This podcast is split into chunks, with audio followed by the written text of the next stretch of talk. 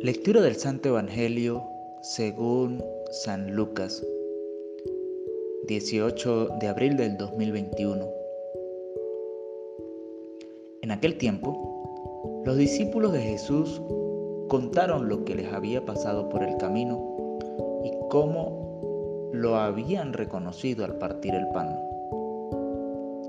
Estaban hablando de estas cosas cuando Él se presentó en medio de ellos y les dice: La paz esté con ustedes. Pero ellos, aterrorizados y llenos de miedo, creían ver un espíritu. Y Él les dijo: ¿Por qué se alarman? ¿Por qué surgen dudas en su corazón? Miren mis manos, miren mis pies, soy yo en persona. Tóquenme y dense cuenta de que un espíritu no tiene carne y huesos, como ustedes ven que yo tengo.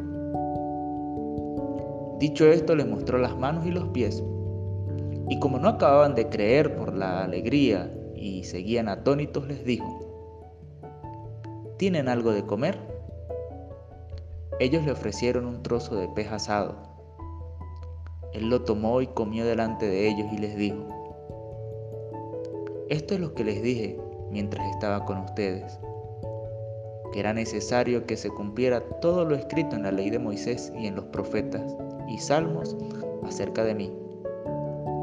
Entonces les abrió el entendimiento para comprender las escrituras y les dijo: Así estaba escrito, el Mesías padecerá, resucitará entre los muertos al tercer día, y en su nombre se proclamará la, conversa- la conversión para el perdón de los pecados a todos los pueblos, comenzando por Jerusalén, y ustedes son testigos de esto.